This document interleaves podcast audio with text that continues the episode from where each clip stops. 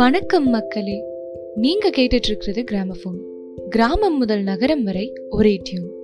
அவினாசிலிங்கம் பல்கலைக்கழகத்தோட நிறுவனர் அவினாசிலிங்கம் ஐயா அவர்களுடைய சுயசரிதையான தி சீக்ரெட் டச் பத்தி உங்ககிட்ட உரையாட போறது நான் Saba.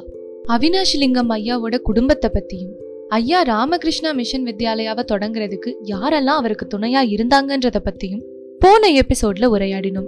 1930 February 3 Swami யத்தீஸ்வரானந்தா, Ramalingam Chettiar, V C Vellingiri Gounder, DS Kalyana Sundaram, CB ரத்ன சபாபதி முதலியார், கல்வியாளரான CM ராமச்சந்திர செட்டியார் எல்லாரோட முன்னிலையில கோயம்புத்தூர் ரேஸ் கோர்ஸ்ல இருந்த ஒரு சாதாரண கட்டிடத்துல ஸ்ரீ மகாபுருஷ்ஜி மகாராஜ வணங்கி வித்யாலயாவை தொடங்கினாரு அவினாசிலிங்கம் ஐயா.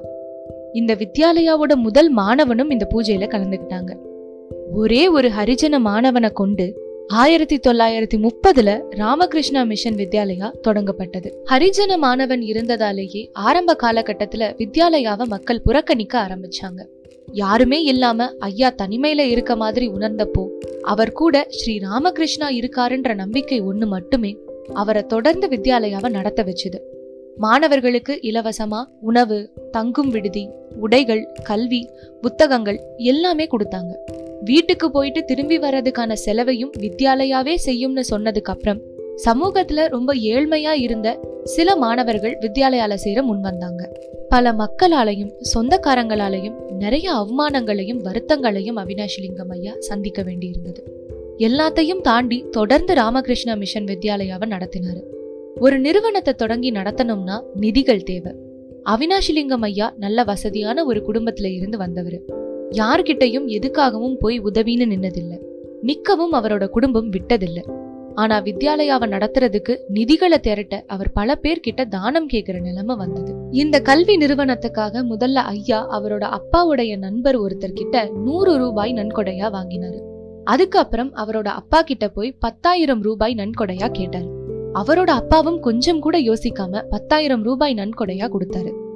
இது ஐயாவுக்கு ஒரு நம்பிக்கையை கொடுத்தது. வேற வேற மக்கள் கிட்டையும் நன்கொடை கேட்டு போக ஆரம்பிச்சாரு.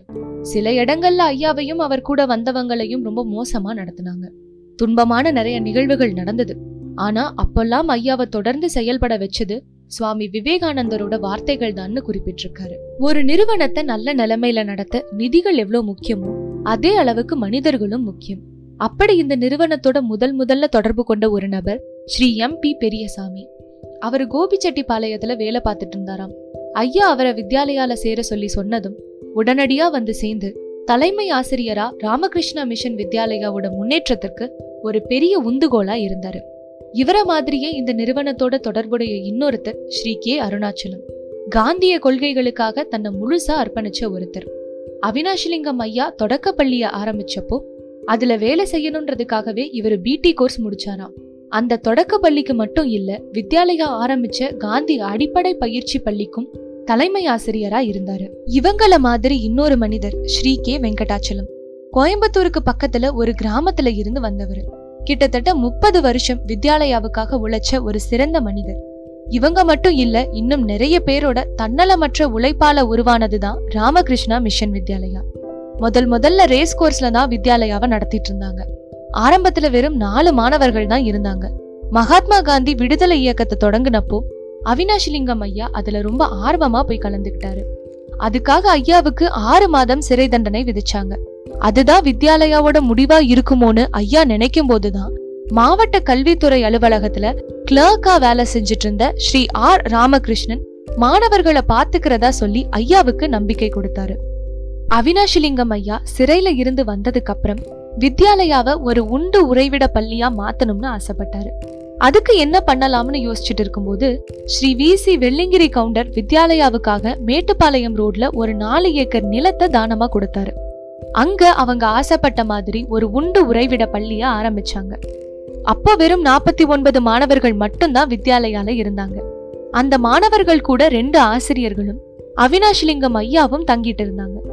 அந்த காலகட்டத்துல தான் காந்தியடிகள் 2வது வட்டமேஜை மாநாட்டுல கலந்துகிட்டாரு. ஆனா அவர் போட்ட முயற்சிகள் எல்லாமே தோல்வியில தான் முடிஞ்சுது. அவரு நாடு திரும்பினதும் ஒரு பெரிய அரசியல் ரீதியான போராட்டத்தை தொடங்குவாருன்னு ஆங்கிலேயர்கள் எல்லா காங்கிரஸ் தலைவர்களையும் விடுதலைக்காக ஆர்வமா செயல்படுறவங்களையும் கைது பண்ணணும்னு முடிவு பண்ணாங்க. காந்தியடிகளையும் நாடு திரும்பினதுக்கு அப்புறம் கைது செஞ்சாங்க. அப்போ மறுபடியும் அவினாசிலிங்கம் ஐயா சிறைக்கு போக வேண்டியிருந்தது.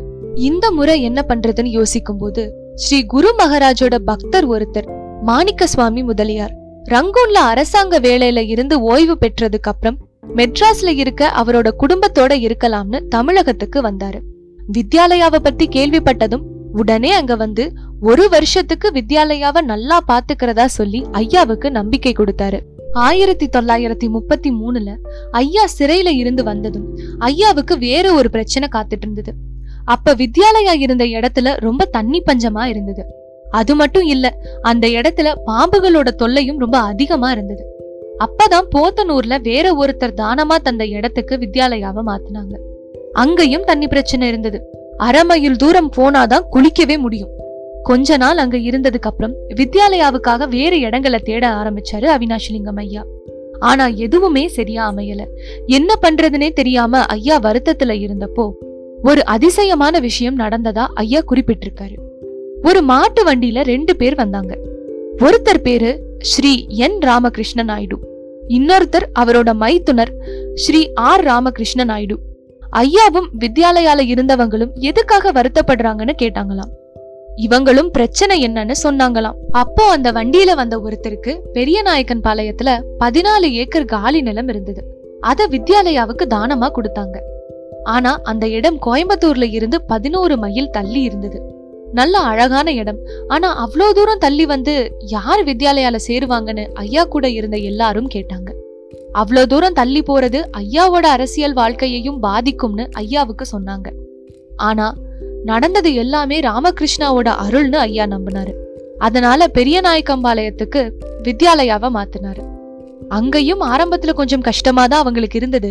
ஆனா இன்னைக்கு ஒரு பெரிய நிறுவனமா மாறி இருக்கு. அங்க படிக்கிற மாணவர்களுக்கு 1933லயே இன்னைக்கு இருக்க கல்வி நிறுவனங்களுக்கு நிகரா பல விஷயங்களை கத்து தந்தாங்க. தினமும் மாணவர்கள் தூய்மையான பழக்கங்களை எப்படி செய்யறாங்கன்னு கண்காணிச்சாங்க. ஒவ்வொரு மாசத்தோட தொடக்கத்திலையும் மாணவர்களோட எடையும் உயரமும் எவ்வளோ இருக்குன்னு கண்காணிச்சாங்க. மருத்துவ பரிசோதனைகள் ஆண்டுக்கு 2 முறை நடத்தினாங்க. மாணவர்களோட கலை படைப்புகளை பாலபாரதின்ற இதழ் மூலமா வெளியிட்டாங்க. மாணவர்களுக்கு தேவையான பொருட்களை விற்க வித்யாலயாக்குள்ளேயே ஒரு கடை ஆரம்பிச்சாங்க. அதை மாணவர்களே நடத்தணும்னு சொன்னாங்க. பொருட்களை வாங்குறது, விற்கிறது, கணக்கு வழக்குகள் பார்க்கறதுன்னு எல்லாத்தையும் மாணவர்களே செஞ்சாங்க. மாணவர்கள் அறிவை வளர்த்துக்கிறதுக்காகவும் சமுதாயத்தை புரிஞ்சுக்கவும் சுற்றுப்பயணங்கள் கூட்டிட்டு போனாங்க. அது மட்டும் இல்லாம கிராமப்புறங்கள்ல சேவைகள் செய்யறதுக்கு மாணவர்களை ஊக்குவிச்சாங்க. பல கிராமங்கள்ல அப்பெல்லாம் சின்ன பசங்க கூட பகல்ல கூலி தொழிலாளியா வேலைக்கு போயிட்டு இருந்தாங்க. அதனால பெரிய நாயக்கன்பாளையம், வீரபாண்டிபுதூர், அத்திப்பாளையம் மாதிரியான ஊர்ல எல்லாம் இரவு பள்ளிகள் நடத்தினாங்க. இந்த வித்யாலயால அவினாசிலிங்கம் ஐயாவோட வாழ்க்கையோட நிறைய பகுதிகள் நடந்திருக்கு. பல மாணவர்களோட வாழ்க்கையில ஒரு தரமான நல்ல கல்வியை கொண்டு போய் சேர்த்திருக்கு. ராமகிருஷ்ணா வித்யாலயா, அவினாசிலிங்கம் ட்ரஸ்ட் இன்ஸ்டிடியூஷன்ஸ் இதையெல்லாம் ஐயா ஆரம்பிச்சு நடத்தினதுக்கு காரணம் ஸ்ரீ ராமகிருஷ்ணாவும் சுவாமி விவேகானந்தாவும் தான்.